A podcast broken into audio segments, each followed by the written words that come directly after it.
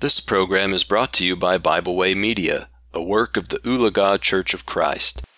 Hello, and thank you for joining me today here on Quiet Moments. Today we look at the second part of our lesson, looking at the eternal God and mortal man. When we were together last time, we looked at the eternal Creator from Psalm 90, verses 1 through 4. We looked at His identity, and we looked at His immortality. We also looked at mortal man in Psalm 90, verses 5 through 17. We looked at his problems. We looked at the fourfold petition we found there in verses 12 through 17 of Psalm 90. And today we're looking at, finally, some lessons we can learn from this idea of the eternal God and mortal man. Again, last time we saw the problems of man back in Psalm 90. We saw his shortness. We saw the sinfulness. We saw his sorrow. Then we also saw, if you remember, the fourfold petition from verses 12 through 17, the teach us in verse 12, the satisfy us in verses 13 through 15, to sanctify our children, verse 16, and to make us successful, as we saw in verse 17. Today we must realize that God's eternal nature means He is always available. Consider this for a moment. God has never known defeat. He never becomes exhausted. He never gives up. He never walks away. He never becomes overwhelmed. He continues to uplift the downtrodden. He continues to rescue the lost. He continues cleansing the filthy when they repent. And day after day, He is God. Look with me in Psalm 139, beginning here in verse 7. Psalm 139, beginning in verse 7, and going through to verse 12. Whither shall I go from thy spirit, as we read from the King James here, whither shall I go from thy spirit, or whither shall I flee from thy presence? If I ascend up into heaven, thou art there. If I make my bed in hell, behold, thou art there. If I take the wings of the morning, and dwell in the uttermost parts of the sea, even there shall thy hand lead me, and thy right hand shall hold me. If I say, surely the darkness shall cover me, even the night shall be light about me. Yea, the darkness hideth not from thee, but the night shineth as the day. And the darkness and the light are both alike to thee. For thou hast... Okay, we're going to stop there in verse 12. And so as you look at this, we find this same idea that God is always there. It's interesting as you think about this idea. I'm reminded of the theme from our recent Bible camp this summer entitled Undefeated. And we think about that idea, well, God is undefeated. He has never known loss. He has never been known to be exhausted or to give up or to walk away, as we talked about earlier. He has never been known or been seen in the Bible to be overwhelmed. He has never been one who does not lift up the downtrodden. He always uplifts the downtrodden. He continues to rescue the lost. He continues to cleanse the filthy, the sinful when they repent. And day after day, He continues to be our great and awesome God.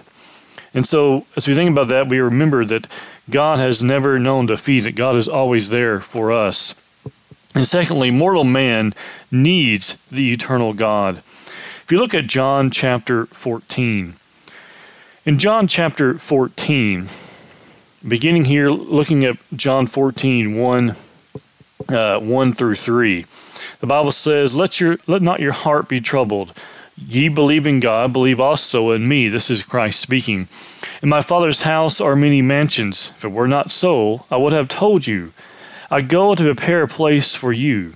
And if I go and prepare a place for you, I will come again and receive you unto myself, that where I am, there ye may be also. And whither I go ye know, and the way ye know. As you find here in John 14, verses 1 through 3, we are reminded the only way man enjoys eternity is with God. There's no way to have a happiness and to have fulfillment and be able to find joy in eternity without God.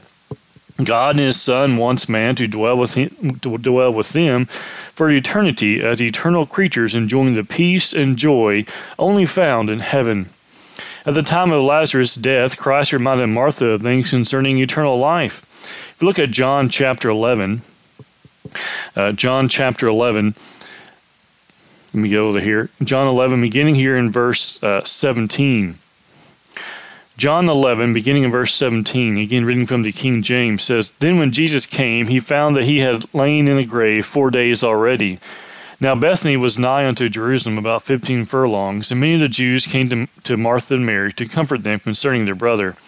Then Martha, as soon as she heard that Jesus was coming, went and met him. But Mary sat still in the house. Then said Martha unto Jesus, Lord, if thou hadst been here, my brother had not died. But I know that even now, whatsoever thou wilt ask of God, God will give to thee. Jesus said unto her, here in verse 23, Thy brother shall rise again. Martha saith unto him, I know that he shall rise again in the resurrection at the last day. Jesus said unto her, I am the resurrection and the life. He that believeth in me, though he were dead, yet he shall live.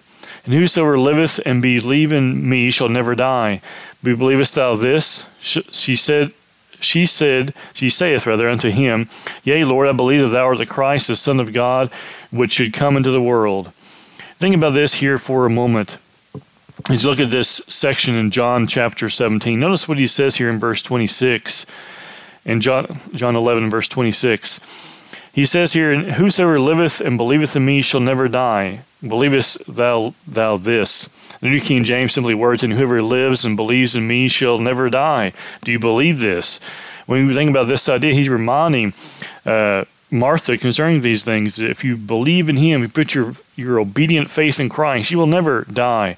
That is, we will have heaven as our home one day. We will live for all eternity with God, with Christ, and with all the faithful. As we close, let's remember that man will always need God. Thankfully, God is always there for man who so desperately needs him. The wise man will seek to learn about God in order to live with him eternally one day. When we say man in this context, we're talking about mankind, man and woman. The person who believes that God is there and puts their obedient faith in him and recognizes their desperate need to follow him and to be obedient to his word, that person will have heaven as their home one day. Friends, let's remember our great and awesome God, the eternal God. Let's remember that mortal man, us today, that we will not live upon this earth forever. Let us always be those who are working to prepare ourselves for that great day of judgment so that we can live with God and with Christ and with all the faithful for all eternity. We hope you enjoyed this program. We encourage you to subscribe to our podcast on Pandora, Spotify, or Podbean. Thanks for listening.